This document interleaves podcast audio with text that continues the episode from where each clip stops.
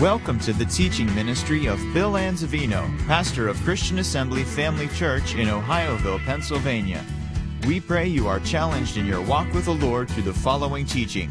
For more information about Christian Assembly Family Church or to subscribe to our free podcasts, please visit us on the web at cafamily.net. We're talking about the law of faith in Romans chapter 3 and verse 27. This is just a quick review. The law of faith. And the verse says, Where is boasting then? Is it is excluded. By what law of works? Nope. Nay, but by the law of faith. And we talked about faith is a spiritual law that basically operates just like natural laws operate. We know the law of gravity is a law that is functional. We know the law of thrust and lift is functional. And we know that when you operate in the th- of law of thrust and lift, what happens? You rise up above the law of gravity as long as it's in operation and the conditions are being met. But when they stop being met, the law of gravity takes over. Well, there's the law of the Spirit of life in Christ Jesus that liberates us from the law of sin and death. Both are laws. But the higher law can override the lower law. And of course, it takes the law of faith in order to do that. So, what's important is that we operate in the law of faith so that we can activate the law of life in Christ Jesus and rise up above the law of sin and death. Well, the most important thing to rise up above is spiritual death. And when you gave your heart to Jesus, when you made him your Savior and Lord, you operated in the law of faith. With the heart, man believes, with the mouth, confesses to salvation. And what happened? Praise God, the law of life came into your spirit. And thank God you were delivered from death. Now, that law we understand can be interrupted, which we saw Peter walking out on the water. He's operated in faith. He was walking on water. But when he got distracted and looked away from the word that was spoken by Jesus, he began to sink. And I believe that that was handpicked by the Holy Spirit to be included in Holy Scripture. Why? So that we can understand that you can start out in faith, but that law of faith can be interrupted if we get distracted by the things that are around us. That's exactly what happened to Peter and we understand the example, we're taught that lesson that if we don't stay operating in the law of faith, the miracle may not be consummated. So it's important to understand that. Okay, then we talked about faith involving the heart and the mouth of a person, any believer. It deals with your heart and your mouth. When Jesus taught the law of faith in Mark 11 23, he says you've got to believe in your heart and say with your mouth. But notice, he said this you believe in your heart that what you say with your mouth will come to pass and you'll have whatsoever you say. But what we say, we've often emphasized, must be based on what God has already said. He hath said, so we may boldly say. Also, it's important to know that this heart must be in fellowship and communion with God. That faith is a spiritual force, it's not an intellectual force. If it was intellectual, all you would have to do is learn. But it's not intellectual, it is spiritual. It involves a heart that is in close communion with God. And born out of that fellowship is trust in God. We learn to trust Him. And we'll talk about how David learned to trust Him, which enabled him to stand against Goliath. And the words he spoke came from his heart, but we'll talk about that in a little bit. So it involves the heart and the mouth of a believer. And Jesus said, you can honor me with your lips while your heart is far from me. So these two have to be in sync. We have to believe it from the heart and speak it with the mouth that is born out of a close, intimate relationship and communion with our Heavenly Father. Remember what Jesus said? Every time he talked about faith, if you had faith, you would say. If you had faith, you would say. Think about that. Every time he talked about faith, if you had faith, you would say to that mountain. If you had faith, you'd say to that sycamore tree. So it's released with words of faith. We understand that. But once again, it's easy to say it. It's difficult to get those two in sync. If you, unless you really recognize what's on the inside. The heart has got to be in communion with God. We must embrace the Word of God. We must have a revelation possibly from God as to what we are to say or what we are to do. So as we continue our study, look at Romans chapter 12, beginning at verse 1. I beseech you, therefore, brethren, by the mercies of God, that ye present your bodies a living sacrifice, wholly acceptable unto God, which is your neighbor's service. No, your reasonable service. So it's up to us to present our bodies to God for a reason. And be not conformed to this world, but transformed by the renewing of your mind, that you may prove what is that good, acceptable, perfect will of God. 30, 60, 100 fold. For I say, through the grace given unto me, to every man that is among you, not to think of himself more highly than he ought to think, but to think soberly according as God has dealt to every man the measure of faith. No one is without faith here tonight. We all have faith. We've all been dealt the measure of faith. Faith is the gift of God. And when we hear the word of God, faith comes. So, the reason why we all have faith because we're all saved. If you're saved, you're saved by grace through what? Through faith. So it takes faith to be saved. So if we're saved, we have faith. So the moment we heard the gospel being preached, faith came into our hearts. Once we embraced that truth, what did we do? Called upon the name of the Lord, and we got saved. For with the heart man believes to right standing with God, and with the mouth confession is made unto salvation. And the word salvation, soteria, it means it's, it's inclusive. To be saved, healed, delivered, preserved, made whole, etc. And so it's all inclusive. So we've got to believe from the heart what the word says and confess with our mouth what the word says, and thou shalt be saved. In Romans chapter 10. Now notice these verses. Verse 13. For whosoever shall call upon the name of the Lord shall be saved. Well, how can they call upon him in whom they have not believed? How shall they believe in him of whom they have not heard? And how shall they hear without a preacher? And how shall they preach except they be sent? As it is written, how beautiful are the feet of them that preach the gospel of peace and bring glad tidings of good things. But they have not all obeyed the gospel. For Isaiah saith, Lord, who hath believed our report? So then faith cometh by hearing, and hearing by the word of God. Notice faith doesn't come by having heard the word of God. This is something that's present tense. It comes by hearing and hearing the word of God. So the more we hear it, the more faith comes. The less we hear it, the less faith comes. We have to hear it over and over again. That's why we got to hear the gospel preached constantly because it brings faith now. So, faith comes by hearing, hearing by the word of God, but there are three key components that we see in those scriptures hearing, believing, and acting. Hearing, believing, and acting. These are the three important components of faith. You've got to hear the word. Then you've got to believe the word. And then there has to be action. You've got to call upon the name. If you don't call upon him, you're not going to be saved. So you got to hear it, you've got to believe it, and call upon him. And the primary action, which the action of faith is this speaking. The primary action of faith is speaking. Jesus said, if you had faith, you would say. You know what I say? Jesus is Lord of my life. I'm washed in the precious blood of the Lamb.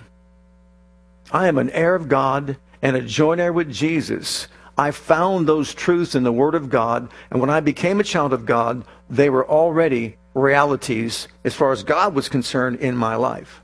It was up to me to find those truths, embrace those truths, and then proclaim those truths or decree them in my life. A lot of Christians walk around just, un, they're, they're defeated in life and they're overcome in life. And if they're weak, they say they're weak. Now, look, this isn't magical. This is not a magical formula that we have. This is someone who looks to the Word of God and says, let the weak say, I am strong. Not because someone told you to say that, not because a preacher told you to say that, but you found out that the Word of God says, if you're weak, then let the weak say, I am strong in the Lord and the power of His might. Why are you to say that? Because when you say that from the heart and you believe that, it activates the miracle working power of God in the life of the believer to dispel the weakness and bring the strength of God. They that wait upon the Lord shall renew their strength. They shall mount up with wings as eagles and run and not weary and walk and not faint. Even the young men will faint. So it's not about physical strength. It's not about youth. It's about someone believing and knowing who he is in Christ and what he has in Christ. And in the New Testament, not just let the weak say I'm strong, but say you're strong in the Lord and the power of his might. I can do all things through Christ who what? Strengthens me is a declaration of your faith because it means he infuses inner strength to you. It's his strength. It's his power. It's his ability, but it's activated how? By proclaiming it Remember Ephesians chapter 3 and verse 20? Everybody misquotes it, usually half quotes it. God is able to do exceeding abundantly above all we ask or think, is where most people stop. Well, how? According to the power, dunamis, 1411 in your Strong's Concordance, miracle working power that's efficiently operative in you. How does it become activated? By declaring it, by decreeing it. Greater is He who is in me than he that is in the world. You know what? We can either believe the devil's bigger than God or God's bigger than the devil. I've heard a lot of Christians walking around saying, the devil's been after me all week. And not saying, the Lord is my defense. I can run through a troop and leap over a wall. The Lord's on my side. He's my help. Many say of me, there is no help in God. That's what the psalmist said. But you know what? He's unto me the glory and the lifter of mine head. We could either say the negative or the positive. It's up to us to be optimistic or pessimistic. Optimism is found in the Word of God. God's a positive God. You believe that, don't you? All right. In Mark's Gospel, chapter 5, let's see it played out we said there are three components to faith. You've got to hear it, you've got to believe it, and you've got to act upon it. And the primary action of faith is what? Saying. Saying. So let's read it. Mark 5. And a certain woman which had an issue of blood 12 years, and had suffered many things of many physicians, and had spent all that she had, and was nothing bettered, but rather grew worse. When she had, everybody say, heard she heard was the first component of faith. You have to hear something. When she heard of Jesus, she came in the press behind and touched his garment. Why she do that? For she said, for she said, what did she say? If I may but touch his clothes, I shall be whole. Wait a minute. Why would she say that? Because of what she heard. What did she hear? When people touch his garments, they're made whole. So she heard that. So she said that. And in the Amplified Bible, it says, she kept saying, if I touch his garment, I'll be whole. If I touch his garment, I'll be whole. In other words, she absolutely took responsibility for her receiving her healing by touching his garment. It was up to her to get to him. He wasn't going to her. She could have stayed where she was and for the rest of her life suffered with that issue till she died. But she didn't. She said, If I touch his garment, I will be whole. And straightway the fountain of her blood was dried up, and she felt in her body that she was healed of that plague. And Jesus, immediately knowing in himself that virtue had gone out of him, that's virtue, 1411, same word, dunamis, miracle working power, turned him about in the press and said, Who touched my clothes? And his disciples said to him, Thou seest the multitude thronging thee, and sayest thou, Who touched me? In other words, why would you ask that question when all these people are touching you? You know, there's a touch of curiosity, there's a touch of observation. Sometimes there's a touch of mockery, right? No, no. He looked around about to see who had done this thing because he felt virtue go out of him. But when the woman, fearing and trembling, knowing what was done in her, came and fell down before him and told him all the truth. Told him all the truth. Isn't that just like a woman? To tell you all the truth? Everything? Forgive me. Here's the point. She said so much of the truth that Jairus' daughter died in the process. That's where he was going to heal her, remember? Well, the finally they just came and said, it's too late, she's already gone. What did she tell him? All the truth. Oh, I can only imagine what she told him. What we just read. I went everywhere. I tried everything. I was getting worse and worse. I know I'm unclean. I realized I did something that really defies the law, the religious laws of our land. And I was wrong for doing what I'm doing, but I heard that anybody who touches you gets healed. And I couldn't sit there any longer. I tried this, it didn't work. I tried that, it didn't work. I tried this potion, it didn't work. I tried that practice, it didn't work. I went everywhere, spent all that I have, and nothing better, but I rather grew worse. And when someone came along and just shouted from a distance and said, if you touch his garment, you will be whole. And I said, I'm throwing caution to the wind, man. I'm going to find out where he's at. I am going going to touch the hem of his garment, and nothing is going to stop me from doing it. If I touch his clothes, I will be whole. And she set out. And then she saw the throng, the people thronging him there. And she thought, how am I going to get to him? I'm not letting anything stop me. She kept saying, if I touch his clothes, I'll be whole. If I touch his clothes, I'll be whole. She wasn't going to give up until finally she crawled between their legs and went over to the garment of Jesus and touched it. And boom, like electrical current flowed out of him, flowed from him into her body. And she was healed of that plague. What did she hear? If you touch him, you'll be whole. What did she say? If I touch him, I'll be whole. What did she do? She touched him and she was whole. Do you think she believed what she was saying? Sure, she did.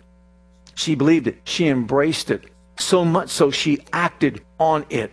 And her declaration of faith kept her faith in action, motivating her to get to where he was at and touch his garment. That's faith in operation. And she refused to let the crowd deter her from getting her need met. Look at another example in Mark's Gospel, chapter 7, beginning at verse 34. And from thence he arose and went into the borders of Tyre and Sidon, and entered into an house and would have no man know it, but he could not be hid for a certain woman. Notice it's always a certain woman. To let us know that this is, a, this is not a parable. This is a certain woman who really did this whose young daughter had an unclean spirit heard of him. What did she do? She heard of him and came and fell at his feet. Do you think she would have been there if she didn't believe what she heard of him? She heard of him and she believed it so much she fell at his feet. This woman was a Greek. She's not even a Jew. A Syrophoenician by name. And she besought him that he would cast forth the devil out of her daughter. What was her petition? Please evict this demon from my daughter who's tormenting her. But Jesus said to her, Let the children first be filled, for it's not meet or proper to take the children's bread and cast it unto the dogs. A name often used for Gentiles. It's not right for me to do that. I didn't come for you, I came for the Jews. That's the children's bread. They have the covenant rights. And she answered and said unto him, Yes, Lord. Yes, Lord. Yet the dogs under the table eat of the children's crumbs. And he said unto her, Because of my power, because of who I am. Now, what did he say? For this saying, in other words, because of what you just said, go thy way. The devil is gone out of thy daughter. Why was the devil out of her daughter? Because of what she just said. And when she was come to her house, she found the devil gone out and her daughter laid upon the bed. Got her daughter back normal once again. But what did he say? For this saying. What did she hear? He's got authority over devils, I would assume. What did she believe? If I just go and petition him, he'll do it. What did she hear from him? It's not right to give you what belongs to the children. What did she say? Dogs have rights. Maybe I don't have any covenant right. Maybe I don't have any family right. Maybe I have no national rights because I'm not part of the Israeli group, the Hebrew people, the Jewish nation. But you know what? I've got the right of a dog to get a crumb that falls from the table. That's all I need. Every ingredient that's in the whole loaf is found in a crumb, and all I need is a crumb, and that's all I'm asking you for. And for this saying, he says, the devil is gone out of your daughter. How powerful is that? Can you imagine when she went back home and saw her daughter in a right mind? It's hard even for us to relate to it. If, you don't, if you've never had a demon possessed daughter, it's hard to relate to it, isn't it? But imagine that. Well, you can only imagine the fellow who brought his son to Jesus, who was suicidal because he had a suicidal spirit. Remember that story? Oftentimes he tries to kill himself, commit suicide by throwing himself into the water or into the fire. Can you imagine every day trying to monitor that situation? Think about it. So imagine what this daughter was probably like. Can you imagine what life was like in that home when she's demon possessed and probably lashing out in so many different ways? But now she's free. Why? For this saying. Because of what you just said. The devil's gone. So even though she was entitled to any Abrahamic benefits, praise God, she got delivered because of the right of a dog. Look at the next one. This is a statement that Paul made in 1 Timothy 6:12. Fight the good fight of faith. Lay hold on eternal life, whereunto thou art also called, and hast professed a good profession before many witnesses. Did you know faith is a fight? Faith does not mean we effortlessly glide through life without any challenges coming our way. And if you were taught that, I didn't teach you that. You've learned that in the world you will have tribulation from Jesus. And I echo that. But be of good cheer, he says, because I've overcome the world. We know we're going to be tempted, tested, and tried, but don't let anybody say God's doing it because he doesn't do that to anyone. Right? Okay. It's a thief who comes to steal, kill, and destroy. I've come to give you life and that more abundantly, he says.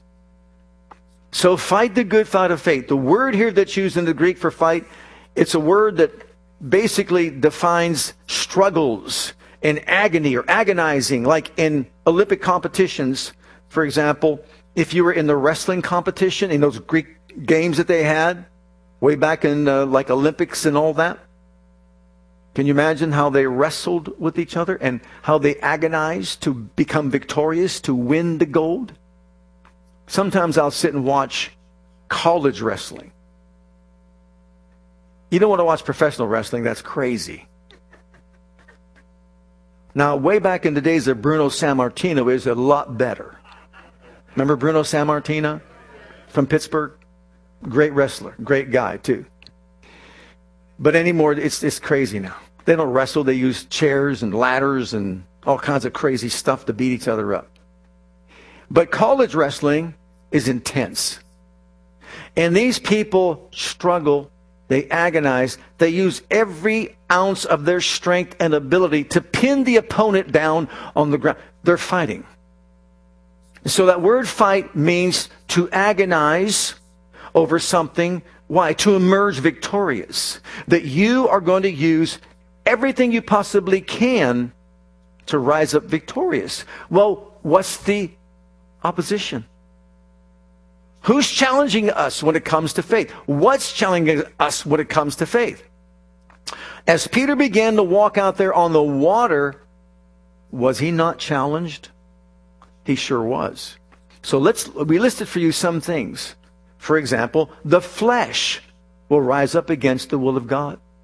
Do you know the flesh will always give us a problem when you step out of the realm of the senses into the realm of faith?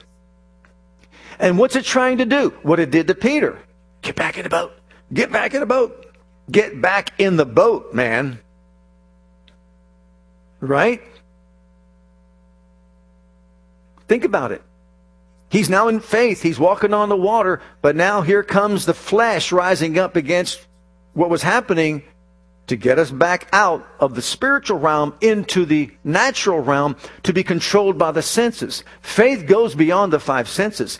Faith does not need the five physical senses to believe that God is at work. It doesn't need the five senses to say, oh, now I know God's working. The Bible says that faith is the substance of things hoped for, the evidence of things you do not see. In other words, your five physical senses have nothing to do with your faith in God. It's believing beyond the sense realm in the realm of the Spirit. It's believing in unseen things while we look not at things seen, but things that are not seen. It is rising up to a place where we have this sixth sense called faith that we believe beyond the abilities of our five physical senses. That's what faith is. And so what happens? The flesh recoils at that. You know, I'm not supposed to walk on water. I know I started out, but man, I'm getting scared. And so it opposed him. You're supposed to agonize in faith and say, I'm not going to yield to that. I'm not going to allow that to bring me out of the realm of faith. But he didn't. Aren't you glad that when you fail that you can call out to Jesus and he'll still save you?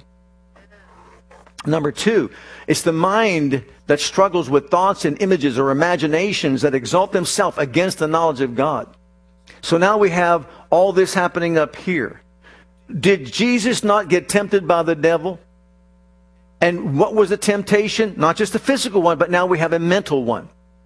He tried to use scripture against him and just say, if you throw yourself down, the angels are going to bear you up in their hands. And he said, no, you can't tempt the Lord like that. So we've got a struggle in the mind. We've got pressure coming against our intelligence, our mental faculties, trying to get us out of faith by doing what? Inserting fear into our minds. Make us think the wrong thing. So now we have a struggle. What are we supposed to do? Fight the good fight of faith. Fight. Agonize against this enemy. Use every fiber of your being. Remember, the Bible says that Jesus fought sin unto blood. Remember he did that? He agonized in the, at the rock in the garden to do the will of God and not walk away from it. Let this cup pass from me. He told his disciples, Can't you help me? Can't you pray? Can't you support me with prayer? Man, I'm in a battle right now. I'm agonizing over this thing right now. Go ahead and sleep. You're tired. I understand it. Then he emerged victorious after he won the victory over his emotions. The third one, we've got circumstances that contradict God's word. And we know that we all face adverse circumstances. Whether it's a financial need, a relational need, whatever a physical need, whatever it might be, circumstances don't always line up with the Word of God. And circumstances have a voice. There are many voices in the world, and one of which is circumstances. And when you think about, for example, the walls of Jericho, they present a set of circumstances that are hard to convince people that you could be victorious over because nobody's penetrated those walls. But God tells you to do something illogical and you get out there and you start doing what God says to do, which is an act of faith because you believe that God will defend you and bring those walls down, but you start acting out, and what happens? God tells them, don't speak. Don't say a word. Do you remember when Zacharias was told John was going to be his son? They were going to have a baby. John will be his name. And what happened to him? He says, How can this happen? I'm old. And what did Gabriel say to him? Huh, I just came from the throne of God. I gave you a report. And what do you do? You doubt that? Struck dumb. Don't say another word till it comes to pass. You're not going to interfere with the program of God. God has a way to get his will done. If that means to shut someone's mouth, that's exactly what he did. So you're walking around those walls.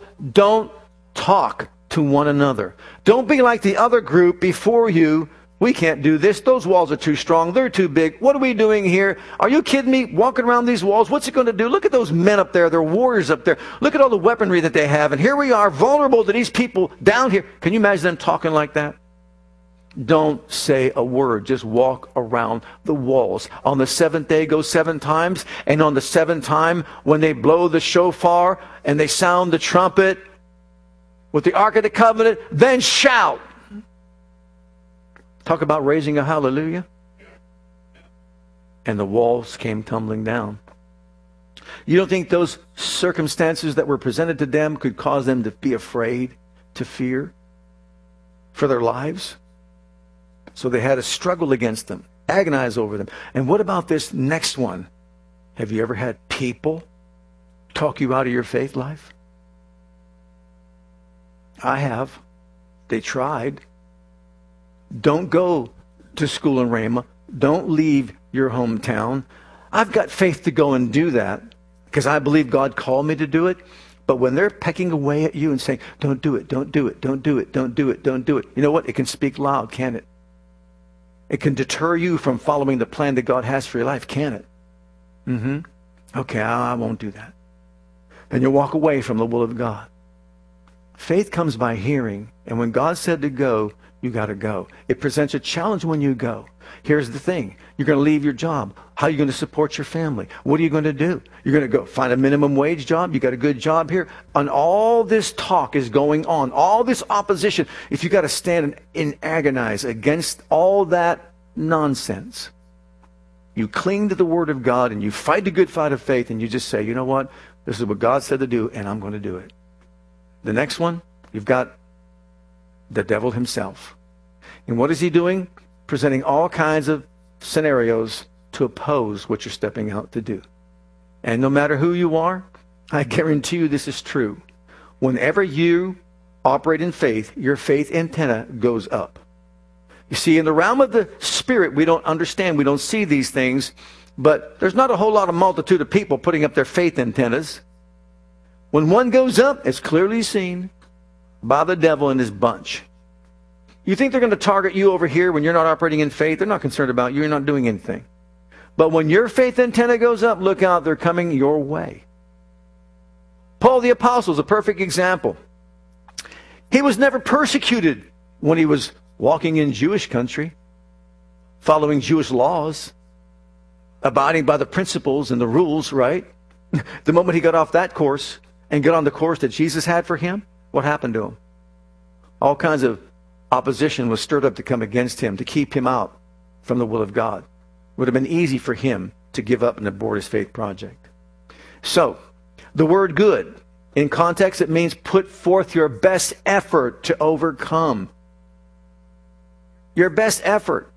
It's going to take everything we have to stand against these things coming against us the circumstances, the devil, the thoughts, the imaginations, the flesh wanting to do it a different way. And the biggest battle is right here with ourselves.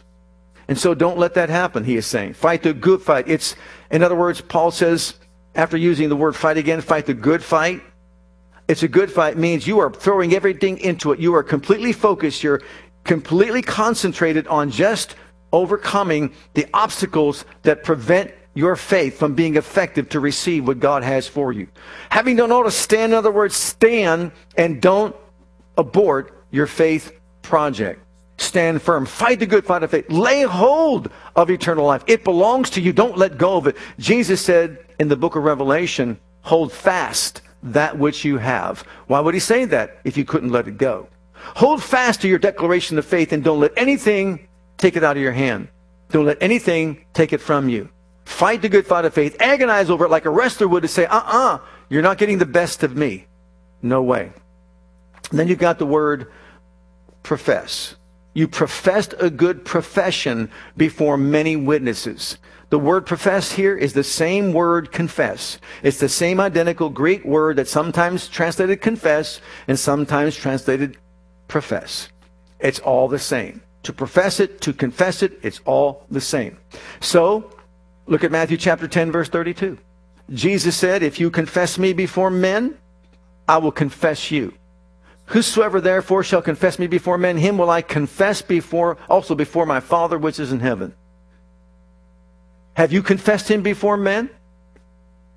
Jesus is the Lord of my life. Can you imagine that first time when you called upon the name of the Lord to be saved? You confessed him as Lord and Savior of your life. Can you imagine that taking place in heaven? Uh, Father Bill called upon my name. He's confessed me before men. I'm confessing him before you. He is one of us now. He's part of our royal family. You confess me before men, I'll confess you before my Father in heaven. Also, if we confess and make our declaration, by your stripes I was healed, I'm confessing that Jesus is my healer. He's confessing me before the Father. And then also look at Hebrews chapter 3 and verse 1. And this makes it as clear as can possibly be. Wherefore, holy brethren, partakers of the heavenly calling, consider the apostle and high priest of our profession or confession, Christ Jesus. He's the high priest of it, of our declaration. And remember, it starts with saving grace. Nothing is more important than confessing Him as Savior and Lord of our lives. And as we confess Him as Savior and Lord, praise God, He confesses us before the Father, and they acknowledge that we belong to the family of God. But once again, with the mouth confession is made unto salvation, soteria, which means salvation, healing, deliverance, wholeness, soundness. All those are implied in that one Greek word. And so therefore, confession is made unto. If we don't declare it, if we don't decree it, then how can he get it into our possession? How can it be activated on our behalf?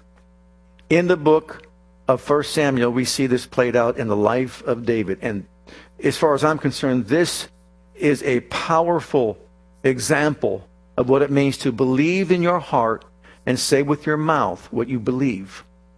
And also, it's an example of David got this faith in his heart out of a close fellowship with God. He was not echoing or parroting somebody else. He wasn't following what someone else told him to do who was untried. David watched his father's sheep. He was the shepherd over the sheep. In the process, and before we even get to 1 Samuel, in the process of it, he developed intimacy with his Creator. He took time to think about the closest that he had with him. I'm sure he thought about all that he had learned over the years of his life, even though he was young. But you have to understand this when you're young as a Jew, you learn a lot. You learn a lot of the Word of God. And so he had a close relationship with God. As a matter of fact, I can envision him doing this I'm the shepherd of these sheep, they're my father's sheep. I take that to heart. I'm not a hireling, I'm a good shepherd. I'm going to watch over these sheep with my life. I will defend them with my life. I'll make sure they're fed. I'll make sure they have water to drink. I'll make sure they're comfortable. And if one escapes, I'll make sure I go and bring him back. I am the keeper of these sheep. I take it to heart. And I will watch over them with my life. Okay, Lord, who's my shepherd? You're my shepherd. I shall not want. You make me to lie down in green pastures. You lead me beside the still waters. You restore my soul. You lead me in the paths of righteousness for your name's sake, and yo, though I walk through the valley of the shadow of death, I will fear no evil, for you are with me. Your rod, your staff, they comfort me. You prepare a table before me in the presence of my enemies. You anoint my head with oil. Think about it. My cup runs over. Surely goodness and mercy shall follow me every day of my life, and I will dwell in the house of the Lord forever. What a psalm. Birthed out of what? Watching sheep. Needing a shepherd. Who's the good shepherd of the sheep? Jesus is. Do we know him that well? He knew how well. He would take care of them. But listen, when a lion came, he was undaunted. He killed the lion with his hands. When the bear came, he was undaunted. Where does that kind of faith come from? Man, you're my shepherd. You're watching over me. And I know you're defending me. So now let's take it up. He's before Goliath. Let's read it. 1 Samuel. And the Philistine said to David, Come to me, and I will give your flesh unto the fowls of the air, and to the beasts of the field. This guy's huge. He's about 11 foot, 10 to 11, a little taller than I am.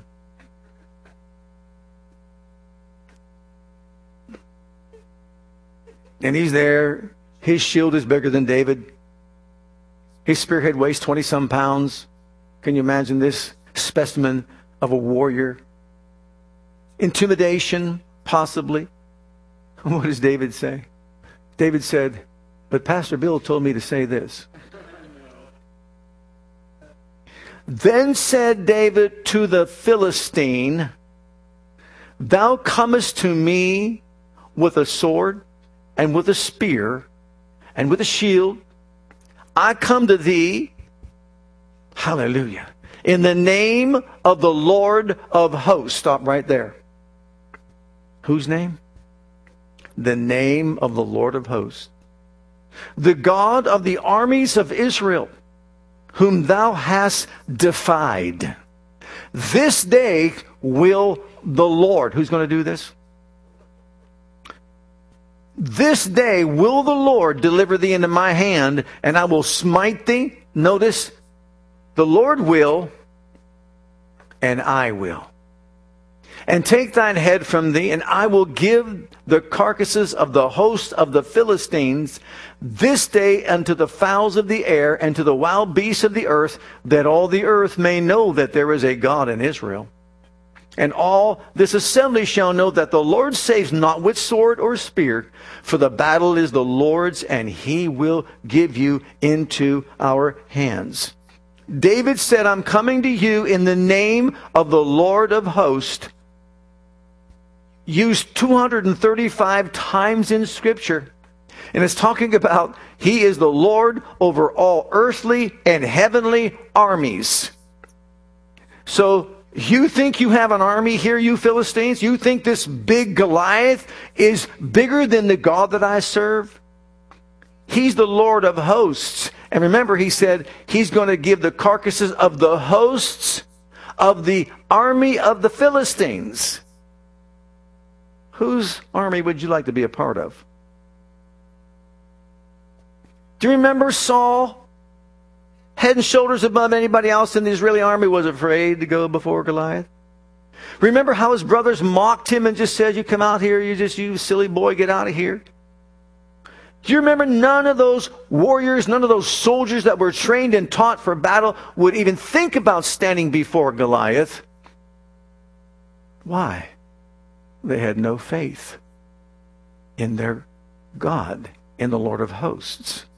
Why? They didn't spend time with the sheep under the stars and just, the Lord is my shepherd. Glory to God. I shall not want. He makes me to lie down in those green pastures. What does he do in the presence of my enemies? He prepares the table before me. I can feast from, praise God. I'm going to eat while he fights. Mm, a little bit of this, a little bit of that. He developed such intimacy with God. He knew him so well that when he stood there undaunted, no fear whatsoever, size does not matter, weaponry does not matter. I'm telling you, I'm coming at you in the name of the Lord of hosts. There's no one bigger, there's no one stronger, there's no one greater, and today he will deliver you into my hand, and I will cut off your head. And what happened, may I ask? You awake? What happened? He got what he said. He believed in his heart. He said with his mouth, and he got what he said. He cut off his head, and you know the rest of the story, right? What an example of believe it in your heart and say it with your mouth.